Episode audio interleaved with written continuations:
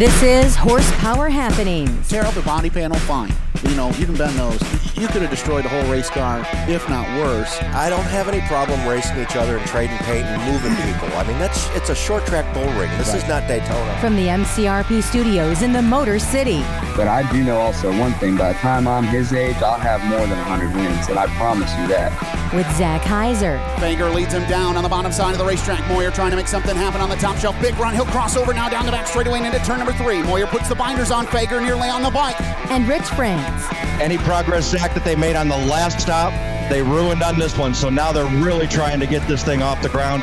From the Motor City Racing Promotions studios. Hey guys, this is Ford Hahn. This is three-time dirt car UMP national champion Rusty Schlenk. This is Bobby Santos. This is Travis Stemler. This is Travis Braden. This is Andrew Scheid. David Melke. Josh Fry. Ryan Rule. And this is Horsepower Happenings.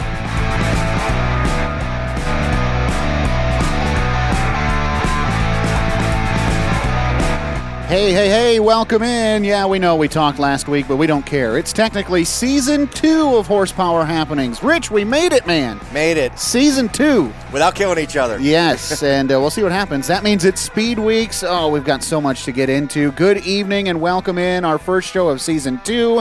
Racing underway in many parts of the country. We'll have lots to cover. So let's get into what's happening in a Motor City Minute. Kyle Busch Motorsports announced today that 15-year-old Sammy Smith will compete in a 20-plus race schedule that will see the talented teenage driver pilot the famed number 51 Super Late Model in a variety of events around the country this season. Smith will kick off his tenure with the 2020 World Series of Asphalt Stock Car Racing at New Smyrna Speedway, where he won the championship in the Pro Late Model division last season. Champion Racing Association, powered by JEGS officials, and Tilton Engineering have announced that they've come to an agreement to become marketing partners with CRA. Tilton will have support of both top-tier divisions in 2020. Tim McCready left no doubt Saturday night during the Super Bowl of racing at Golden Isle Speedway in Georgia.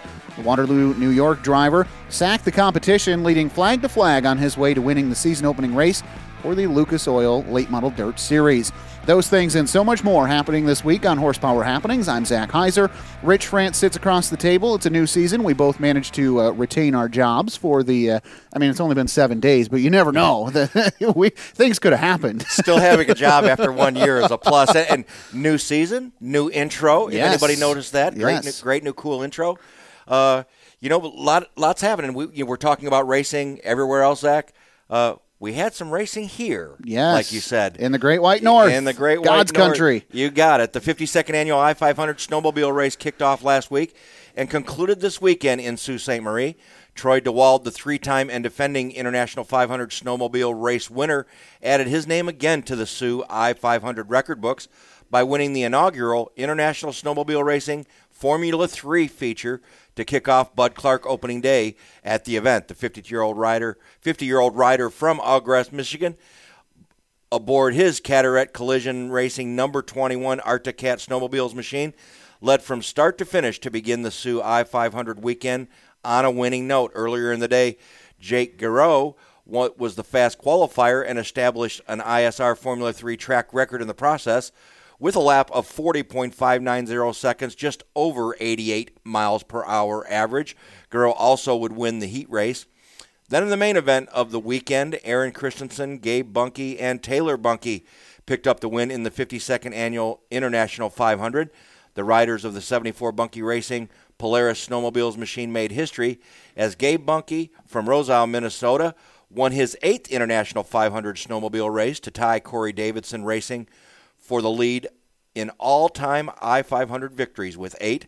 For Christensen from Medisco, Alberta, Canada, it was his 6th title to put a stranglehold on 3rd on the all-time wins list, while Taylor Bunke out of Moorhead, Minnesota, won his 3rd to put him in a 7-way tie for 5th all-time. Let's get back to some racing with four wheels and a circle track. How's that sound? Sounds good.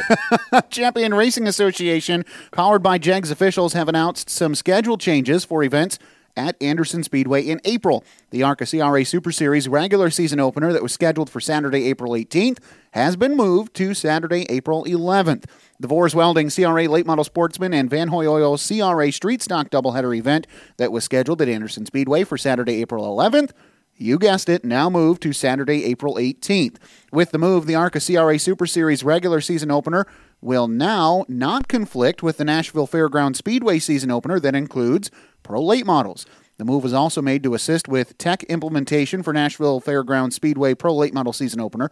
Glenn Luckett says, quote, "It's nice to see another situation where promoters are working together to make things better for everyone." Glenn Luckett, of course, the big guru with CRA. And Rich, I agree. I love it when people can work together like that. Makes things a lot easier for everybody all the way around. And we'll stay with the late models as they got into action out at Irwindale out in California. It was a race that went according to plan for Derek Thorne on Saturday night. At Irwindale Speedway, the Bakersfield, California driver used a strategy that allowed him to be his best when it mattered most, capturing the $25,000 in cold, hard cash during return of the All-Star Showdown for the Spears SRL Southwest Tour Series. After starting from the pole and riding in third for 75 laps, Thorne charged back to the front following adjustments at the halfway break.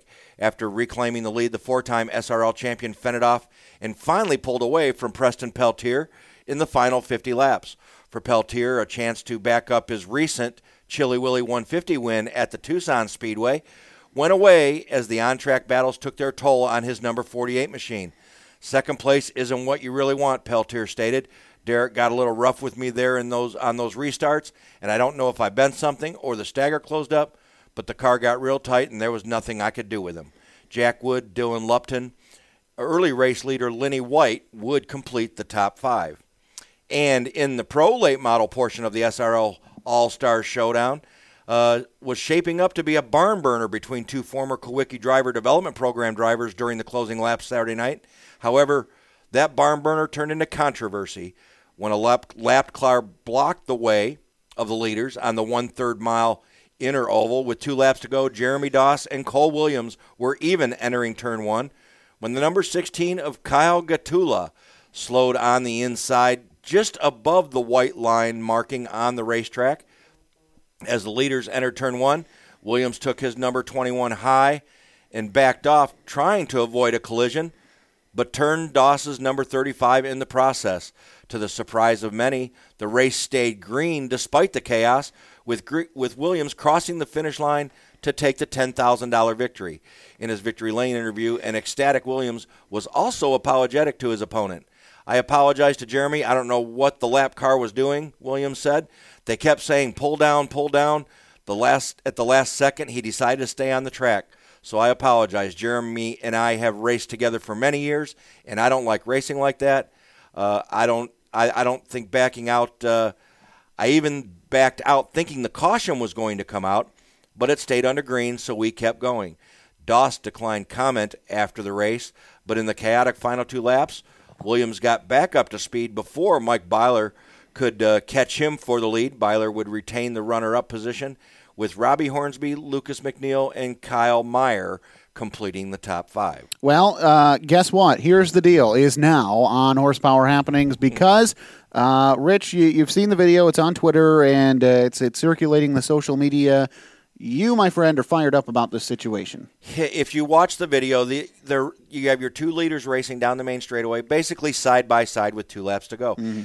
You can't even see the 16 machine of Kyle Gatula until the cars go into the corner, and that car is almost at a virtual stop. It is not rolling 5 miles per hour. Green flag is out. Mm-hmm. Number one, the first problem is he doesn't pull off the racetrack. He's in the bottom groove. In the racing groove. And so Williams catches him in a hurry, makes an evasive move, and what does he do? He gets into Jeremy Doss. Spins him around. You see Williams start pulling away slowly. The green stays out. So what's he supposed to do? Keep going. Yeah. He comes around, takes the win. That wasn't what we've seen in the past couple of weeks as I'm going to wreck this guy to win the race. No. That was ridiculous. I don't know who was race directing this thing, but that caution should have been out. Now, where do you want to see the caution? Do you want to see the caution when the the two lead cars get together and the former number one spins. I want to see the caution before those two cars running side by side get to that car, because the car's barely moving, and it's on the racing surface, in the groove. Now, in your story you just read, we hear that the race director is telling this car, pull down, pull down, pull down, pull down. You think that at some point there should have been a change from pull down to yellow, yellow, yellow, turns 1 and 2. When you realize, that race director has to be watching the leaders coming out of turn 4 down the main straightaway. Mm-hmm. You also have to be watching that car that is not paying attention to what you're telling them to do. When you know that he's not going to pull down, you have to throw that caution before those leaders get to him. I disagree in the way that... Of course you do. Of course I do. I disagree in the way that the car is rolling very clearly off the pace. That's a problem. It's a problem, but it's a driver problem that needs to be addressed, as in, why aren't you listening to your race director? Why are you in the way? Why are you slow on the speedway? For those of you who haven't seen the video, this entire property inside of the racetrack walls is concrete. It's not like he'd be pulling into the mud, pulling into the grass. No, you make a hard left-hand turn, you're still on asphalt. Okay? You just turn. Get out of the way. I have a problem with the driver. We saw this last year at Hartford with the American Ethanol Late Model Tour. I have a problem with lead lap cars having to deal with lap cars being in the way. I don't think that it warrants interjection from race control other than leaders are coming, get out of the way. I don't think that a caution was warranted for the 16 car being off the pace yet. When they got to him, it was not. By the time that the whole thing was said and done, there should have been a caution. At minimum, I think we agree that when the 35 car, who was leading the race, got spun because this guy went to avoid a crash, He was gaining on him so hard, he had nowhere to go. We talk about closing rates. We don't, but we hear it a lot in the industry, specifically late model race cars, which this is a late model race, and sprint cars. The closing rate happens so fast, you react. You don't have a time to think about the consequences. And the fact that there was no caution when the leaders made contact and one of them spun, that is sour grapes, in my opinion. Yeah, that would have been the second chance to bring the caution flag out, because then you can say, who are you going to call the caution flag on? The car that's almost coming to a stop that was in the way. Yeah. Let's get these guys side by side, get them on a restart, green-white checker, let them go back at it again. And see, that's where we've both raced. We've both worked under different race directors. And I think about the way that our buddy Scott Menlin would have called this race. And I think that in the interest of trying to keep the peace, you don't throw a caution here and you let things unfold, because if you do throw a caution, you have to send 3 cars to the tail. You have to send the 16, you have to send the 35, and you have to send the 26, 20, 21 car. Oh, you absolutely do not. See, that's where Scott Menlin's way of doing the rules and things.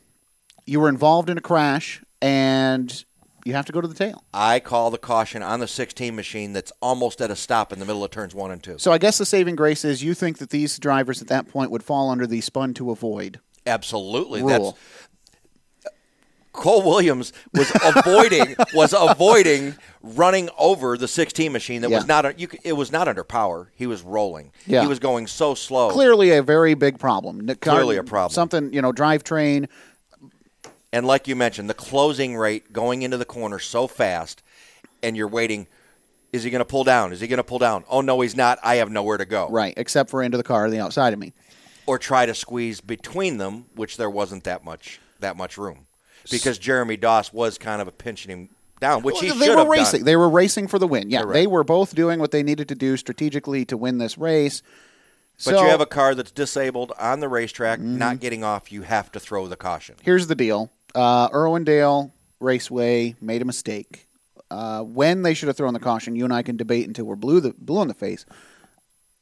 But what we can agree on is there should have been a caution flag somewhere in that time, in that 30 seconds between the 16 car falling off the pace and the 35 car spinning twice off of turn 2.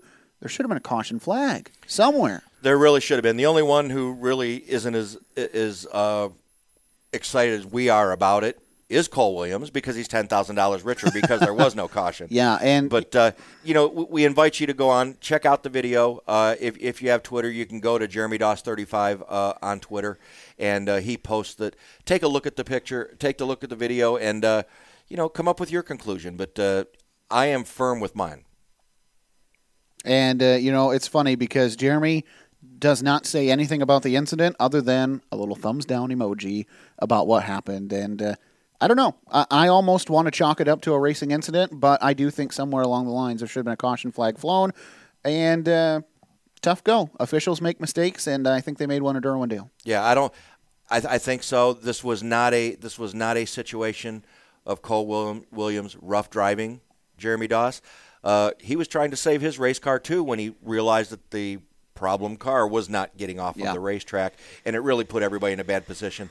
You have to throw the caution, Zach. Well, let's move on. We have to take a break. When we come back, we're going to get into some conversating, Season 2 edition, and our first female guest, featured guest, in 365 days. Shame on us. What's wrong with us? Yeah. But Melinda Russell going to join us on the other side, and International Women's Motorsports Association. She'll be on the phone lines. We'll talk about what that means and what she's doing for motorsports coming up. You're listening to Horsepower Happenings. The Motor City 200 is coming back for a third try on Saturday, April 25th from Flat Rock Speedway. The first can't miss event of the year features a season-opening 100 laps for Champion Racing Association's JEGS CRA All-Stars Tour.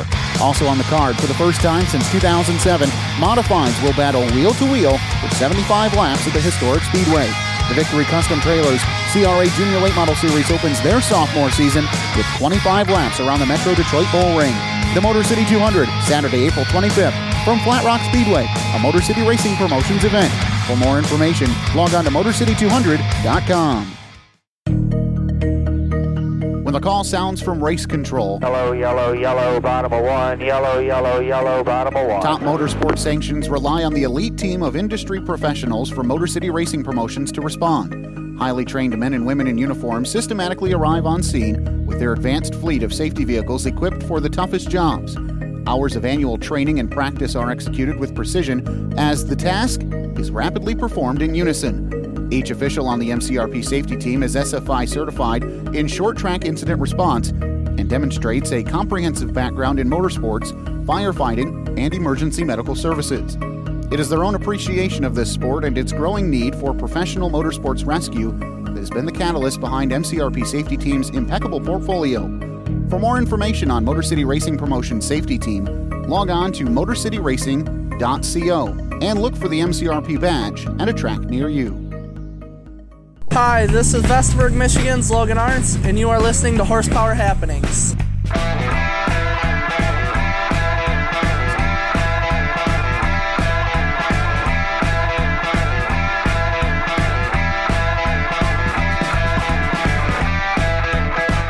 Welcome back to Horsepower Happenings. Zach Heiser, Rich France, along with you. And again, this represents the first guest of a brand new season on Horsepower Happenings. Rich France, who are we chatting with tonight? Yeah, what a way to kick off second season 2020 here on Horsepower Happenings. She is the founder and CEO of the International Women's Motorsports Association. Makes her home in Kalamazoo, Michigan. Melinda Russell, welcome to Horsepower Happenings. Thank you for having me tonight. So let's get started off right at the top. Tell us a little bit about your organization and what the heck made you get started with this? Okay, well, I'll try to make it as brief as possible, but oh, we got all the time in the world. Go ahead. Oh, we do? Okay, well, there we go. So in 2007, I was involved in, I'm still involved in another company called Send Out Cards. And it's a greeting card and gifting company that I'm an affiliate for. And I was really looking to find my niche. Who is it that really needs this product and could benefit from it as a niche for me? And it was mentioned to me that they thought racing was my niche. And I agreed with that, except that I had tried sharing send-out cards with local race teams and that. And, you know, local racers spend their last dollars, or as I always say, they spend their grocery money on tires. And so, you know, they just weren't looking to buy into something new and different. And so I, after I met with my friend and he said, well, I think racing's your niche, I got to thinking about that and I thought, racing is too big. It's just, I wouldn't know where to start and how to do that. But, you know, I was thinking it over and thought, well, I'm a woman in racing. Maybe I should look for women, because women typically are the card senders in the family. And what was your capacity in the sport at that time? Just a general fan, or what was your connection? I was a fan. I had been a car owner. My son had raced. He actually took his graduation money when he was 18 years old, bought a race car back in near Quincy, Illinois, is where I lived at the time. Took his graduation money, bought a race car, and hid it from me. And then when I found out, I mean, it was a little too late. And he always said I didn't talk to him for 2 weeks. I don't remember that, but he's probably right. He so he was really the person that really got us interested. As a little boy, we used to go to Quincy Raceways in Quincy, Illinois, and watch some friends of my first husband's co-workers race. And then as a little boy, would sit on the front row of the bleachers, and he had a little white race suit that I had found at JCPenney. And he would only get up to go to the bathroom or ask for food. Wow. So he really got us started. Yeah, so you guys had a huge connection to the sport. So anyway, so we fast forward, and you're looking for a way to kind of blend your two things that you're doing together. So I think, okay, I'm going to find a group of women on Facebook that are interested in racing. There has to be a group. There's a group for everything on Facebook. So I look on Facebook to find a group for women in motorsports, and I couldn't find anything, at least not what I was looking for. Mm-hmm. So then I started Googling women, associations for women in racing, and all these different types of words. Again, I couldn't find what I was looking for. So my husband says, well, why don't you start something? And at the time, it was like, I don't know if I can do that. I'm 60-some years old. I've had back surgery, so I don't move and do things like I used to do when I was 20 years younger. Sure. And he said, you can do it. And so he's very encouraging. So I put a Facebook post out on August 17th of 2017, and it basically said, I'm starting a project involving women in motorsports. If you're interested, tag yourself or someone you know here. And that was on a Sunday afternoon, and by the time I went to bed that night, I had 100 names of women. Mm-hmm. And by the second night, I had over 200 names. And I was keeping track of them in Excel because I wanted to know who these women were. And so that's how it started. So I started reaching out to these women on Facebook, asking them if they'd like to be featured in a magazine. Because I have a publishing background. I owned a weekly newspaper for 10 years back in Illinois. Mm-hmm. And I love telling stories. So I started reaching out to these women. I thought, I'm going to do a digital magazine, and I'll sell subscriptions. At least it'll cover a little bit of my cost. Sure. And go from there. So that's how that started. So I started, the first issue of the magazine was November of 2017. So we do a digital magazine all about women in motorsports. And then in January of 2018, a couple friends of mine run a series that travels, and they were doing I call it a podcast, but it was more like Facebook Live. It was on Facebook, and they asked me if I would be interested in being a part of the show, interviewing a woman every week on their show. And I said, sure. It's very similar to writing a story in a newspaper, except that you're just talking to them. Sure, yeah. So absolutely. I knew I could do it. Started doing that, and then they said to me, you really need to do your own show. You know, we're not kicking you off, but your part of the show is one of the most listened to parts. Mm. So I looked around. I kind of decided, I can probably fill in half hour or more, you know. So I started my own podcast. It's called Racing Girls Rock. And I was also then on Facebook for a while, and I have a lot of the interviews are on our YouTube channel. But about 4 or 5 months ago, I reached out to a lady that helped me. So now we are on Podbean, Spotify, iTunes, and Google. So you can find us there. So we do the podcast. And then my love and my thought process didn't stop there. I thought, okay, I'd love to do some events at some racetracks to encourage women who maybe don't feel racing is for them to see that racing can be for women, even if they're just spectators. Sure. You know, because again, that's pretty much how you got started. So it really was, you know, I was a fan, and I turned into a car owner, and so that's how it started. So last year in August, I had a friend who worked at Michigan, so we had a small event there. Went really well. I was very pleased with how it came out. So I decided in 2020, I'm going to see if I can get some events at NASCAR tracks, NHRA races, different places. So we have some exciting events coming up.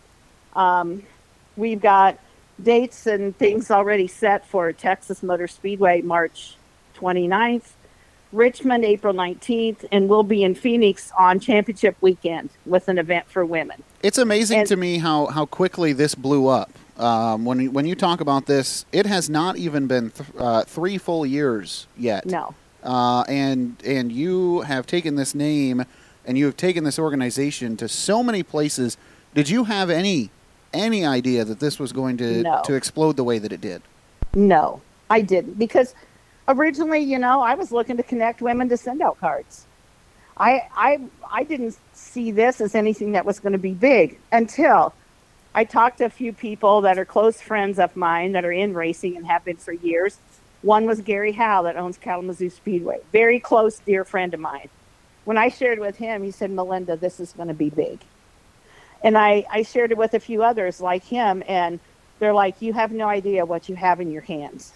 Well, I was looking to just do a magazine, and then it was a magazine and a podcast.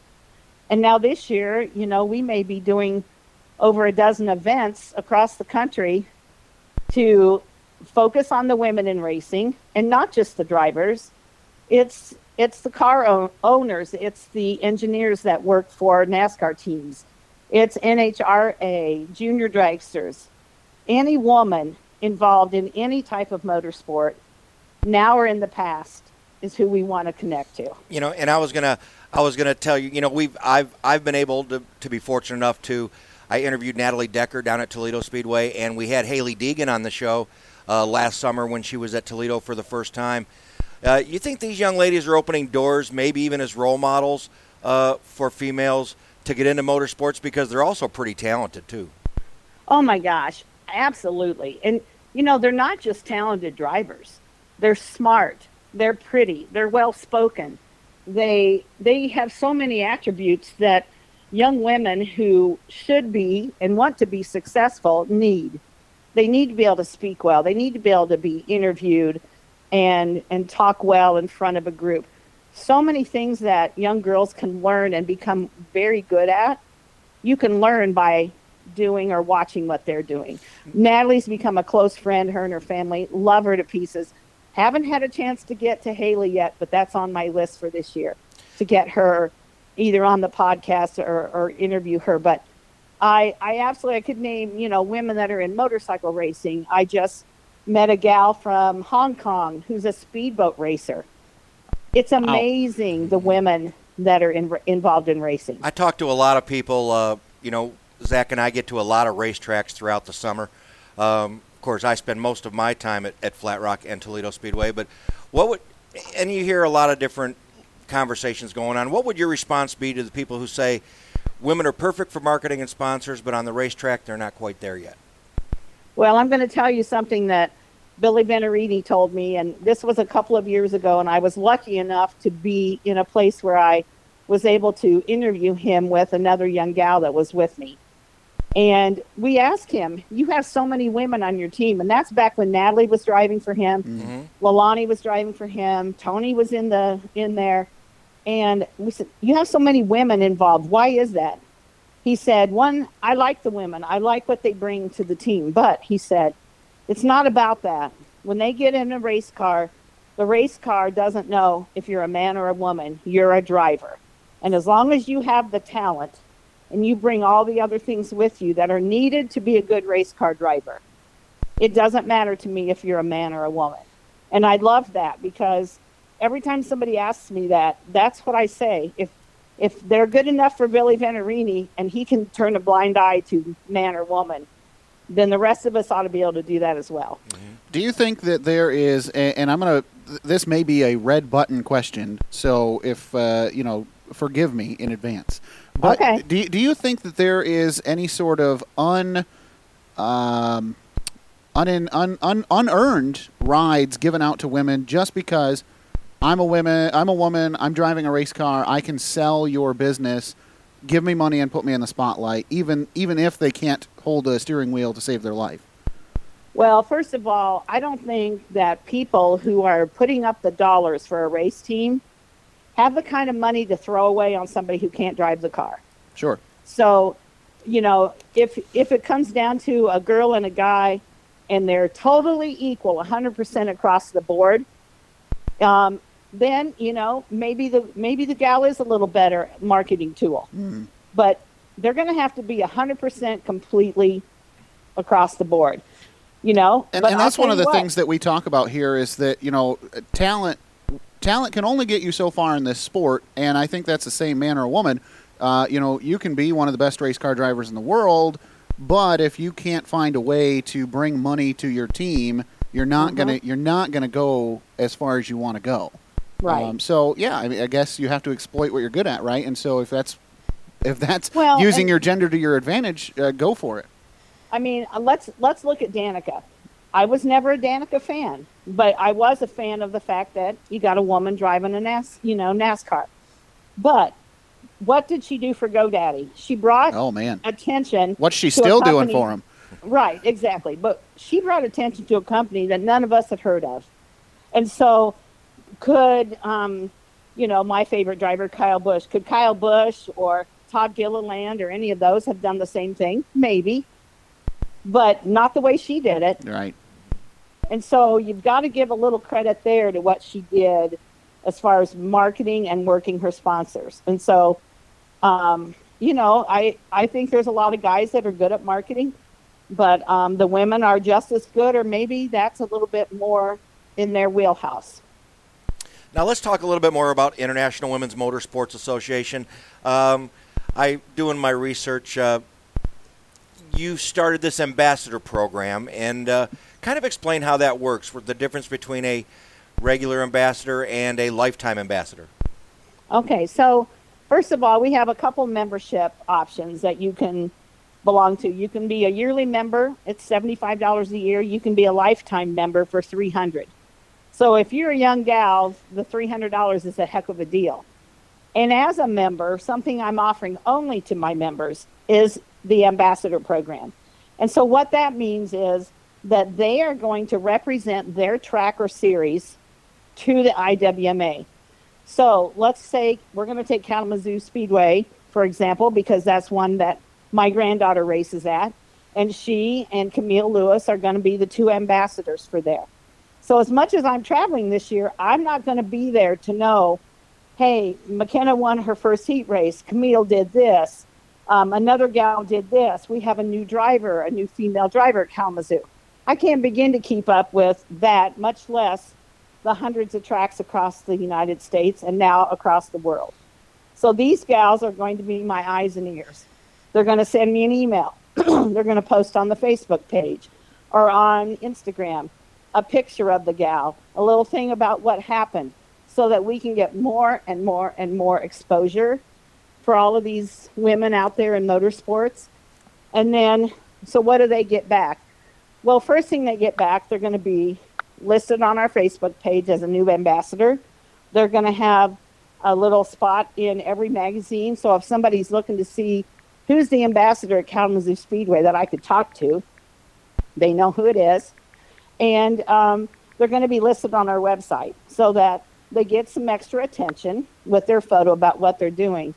And then the other thing that's coming on board now is we're starting to have companies reach out that say, hey, I'd like to be a part of this, or, you know, help these girls along. I'm a coach. I wouldn't mind giving a little something to your members. So now we've got a membership thing that's actually just started. I launched my first one today on Facebook of partners that are going to give a discount or give something, an offer to the members that they wouldn't get anywhere else. And so we're really excited about that. We should have several more announcements this week with some of our partners. I think that's awesome, but I have to ask you, because you brought it up, Jason Seltzer is a friend of ours, always helps us out throughout the summer. I've known Jason for quite a while. You're a huge supporter, obviously, of the Kalamazoo Speedway. Curious to know your thoughts on really the surprise sale that Gary announced recently. Well, you say surprised. I wasn't 100% surprised. You know, Gary's... She's got an in. Well, no, not so much that, but Gary's in the age group that I am, and he's got grandbabies coming. And that's exactly what he said, too. Some of our priorities change when we get to be... I just turned 64, so the priorities sometimes change, and the body doesn't work like it used to either. He puts in tremendous amount of time and hours and energy at that track that people have no idea about. Not to mention the stress on race night, you know. Mm-hmm. So, race night's a little stressful? What do you mean? Yeah. Well, you know, not just once in a while. Uh-huh. I'll just put it that way. Yes. He has a pretty good handle on his track. He does. But was I surprised? Not really. I'm sad only for myself. I'm very selfish. I love Gary and Donna, and I will hate to go to the track and not see them there at some point. Mm. But for the good of Kalamazoo Speedway and to keep that track open and continuing to improve and make improvements there, it's not cheap, you know.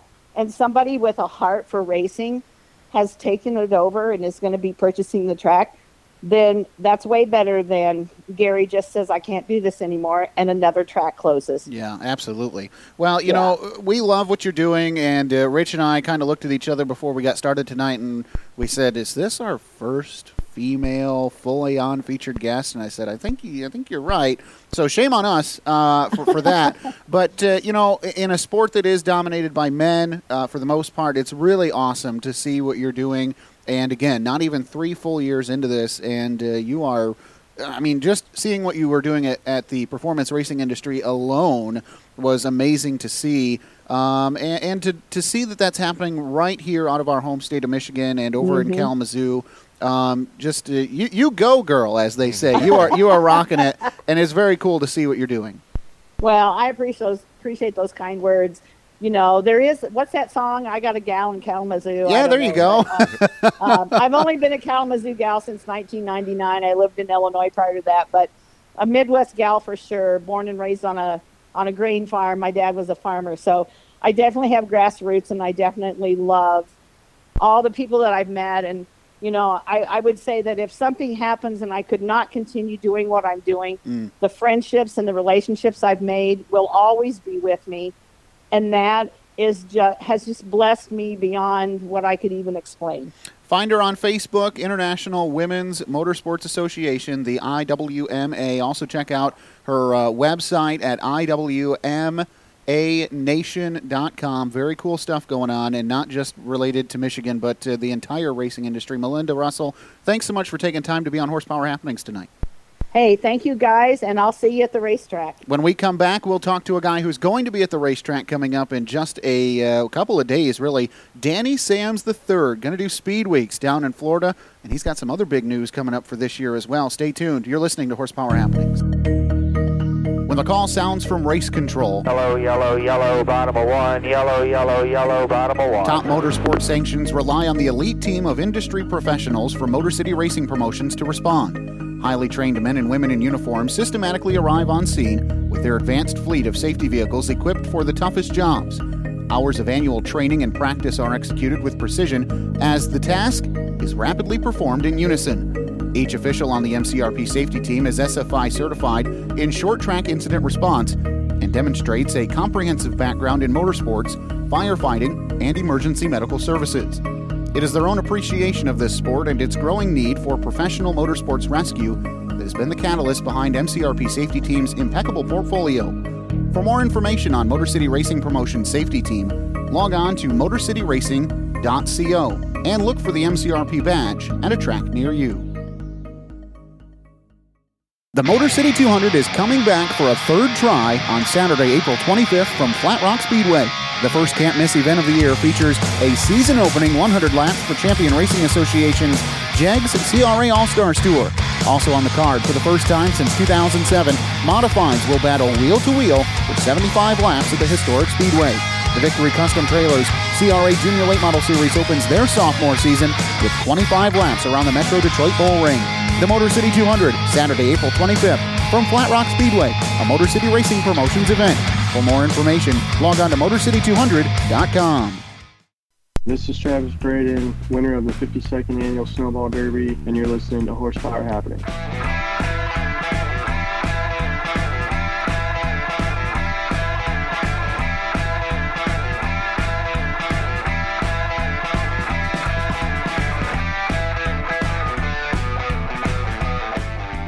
Welcome back to Horsepower Happenings, this jam-packed episode with yours truly, Zach Heiser. Rich France sits across the table, and, well, we just got off of a really interesting and so much fun interviewing Melinda Russell, somebody who doesn't hold a steering wheel but is very involved in the sport.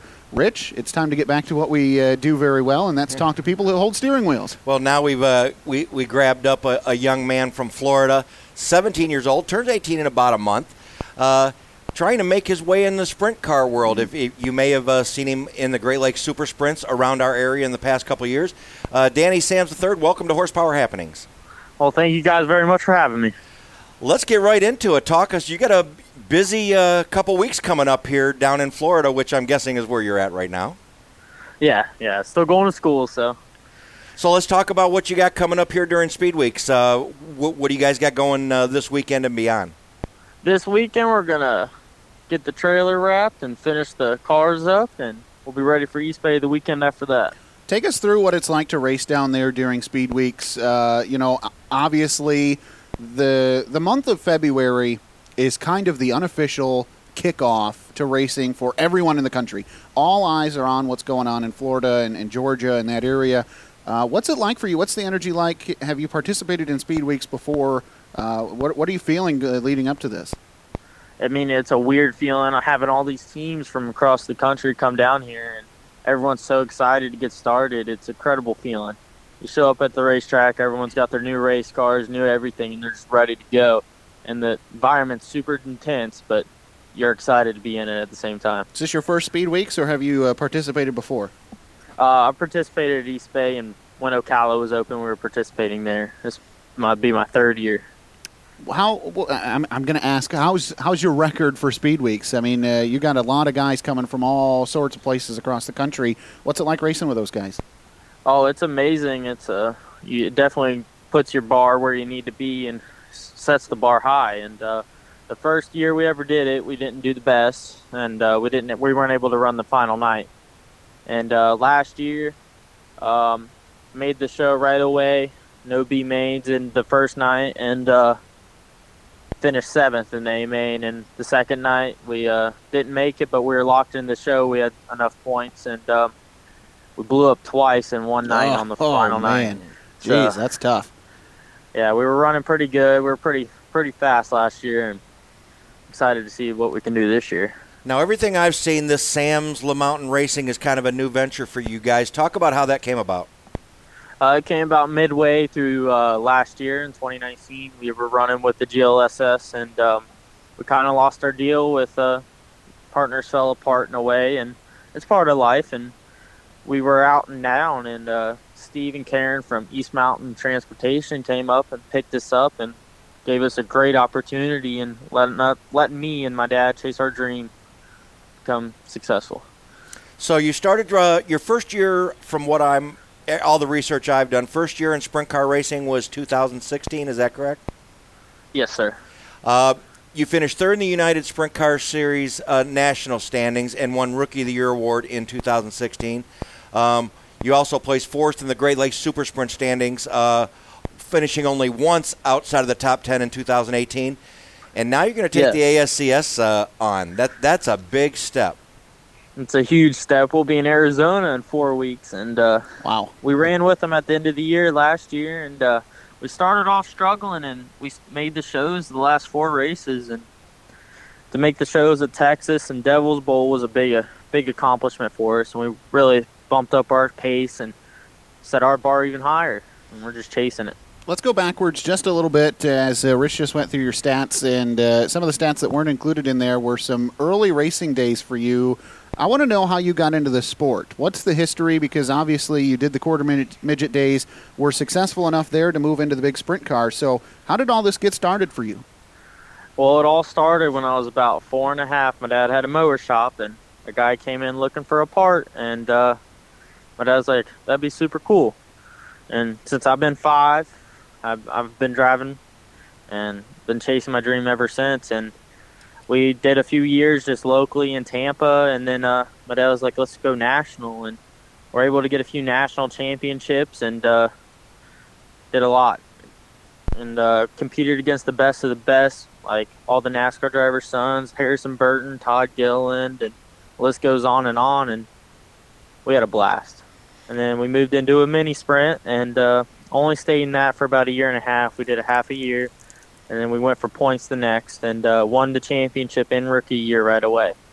And we thought, well, let's try to get a 305, and we were going to run in Indiana. And we were at the PRI show, and the guy that dynoed our 305 was like, I'll build you a 360 for parts. And well, we've never been the most fortunate family, but we've made do with what we got. Sure. And we were able to get that motor, and the next year after that, we ran the USCS and finished third, and we were pumped and ready to go for the next year. And we're a one-motor team still, and the third race of the season or so, it let go on us. Yeah. And part of that year was off and on. Every time we got the motor back, there was something else wrong. And nothing wrong with our engine builder. It was always us or just parts failure themselves. And it's part of life, and we learned, and we were able to get it finally going. And we came up to Michigan, and we did great the first year, and should have had a few wins, but just luck and driver mistakes got in the way of that. But that's growing and experience. And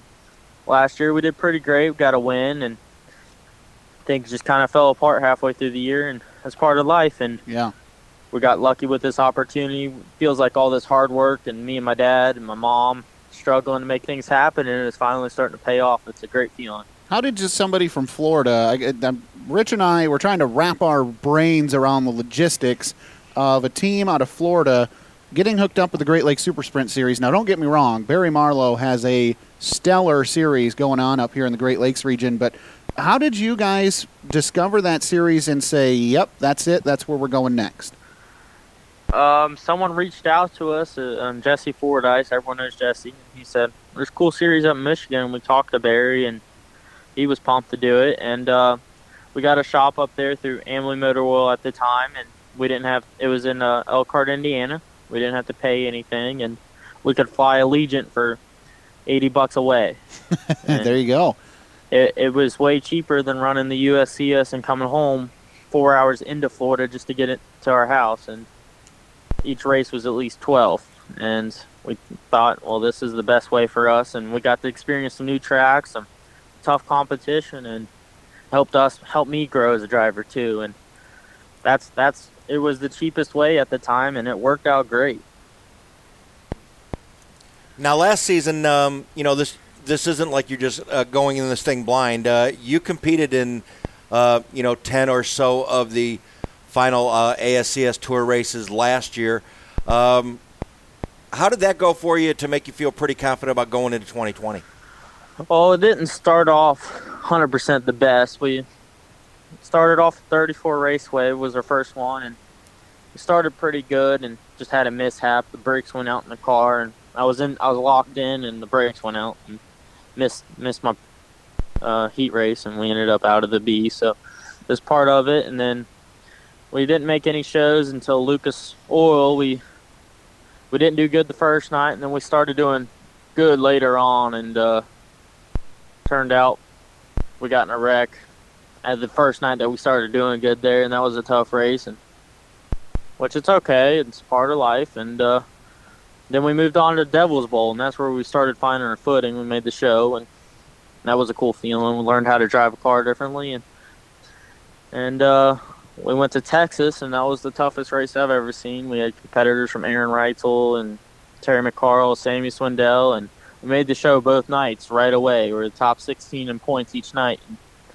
that made me have a good feeling about it, and felt like we were up to pace and up to par with those guys. And it's some tough, hard racing, and side by side, and no one gives each other an inch, but somehow no one comes together at the same time. It's the most aggressive but purest form of racing I've been involved with so far. So you get to race with these guys, kind of get your feet wet.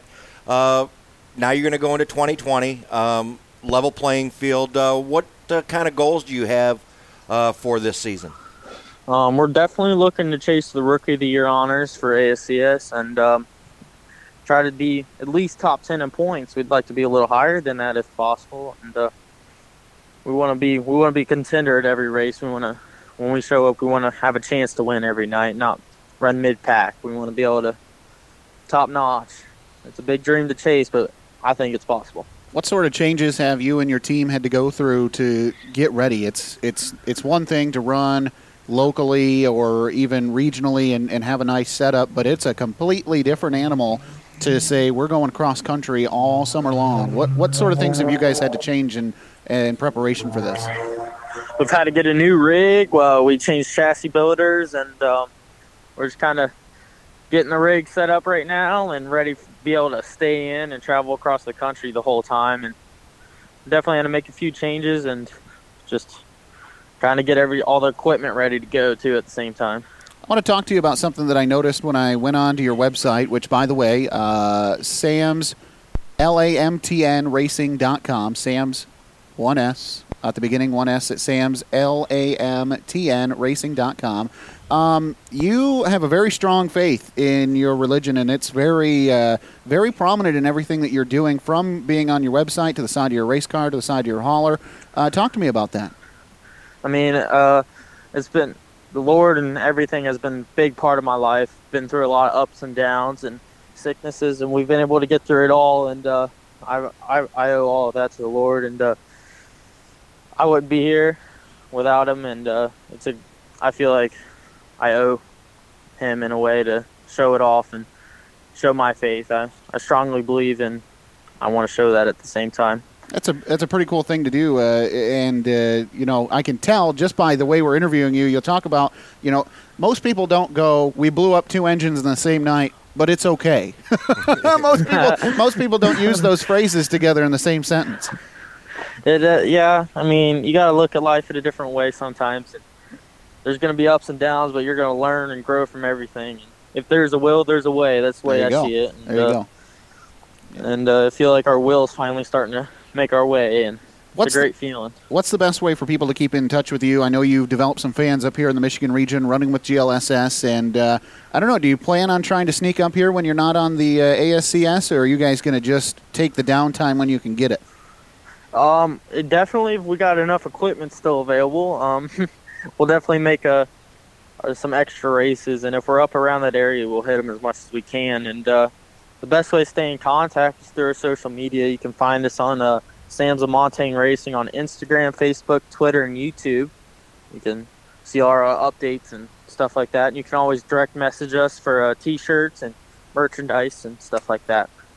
Well, Danny Samms III, it's been a pleasure. It's really exciting to see what you've got going on. The 17-year-old from Florida making moves, going to the Lucas Oil ASCS in 2020. The former Rookie of the Year of the Great Lakes Super Sprints on his way, we hope, to becoming something big. So, Danny, thanks so much for taking time to talk with us tonight. Oh, you're welcome. I just want to thank all my sponsors. I can't thank Steve and Karen from East Mountain Transport for this opportunity. They've given me the best opportunity in my life, and I can't wait to see what I can do with it. And Outback Freight Carriers, Williams Precision Engines, Advanced Racing Suspensions, Goodyear Rubber Products, Rain Tree Design, Superior Bearing Supply, Kistler Racing Products, Bennick Enterprises, Outlaw Racing Fuels, and you know where to find us on social media and on the internet, so... That's great. All right, Danny, thanks so much, and good luck with Speed Weeks coming up, and good luck in the 2020 season. Thank you very much. Great talking to you. Well, as we said, Danny Samms getting ready to run down there at Speed Weeks coming up in a couple weekends, if you will, when the sprint cars take over.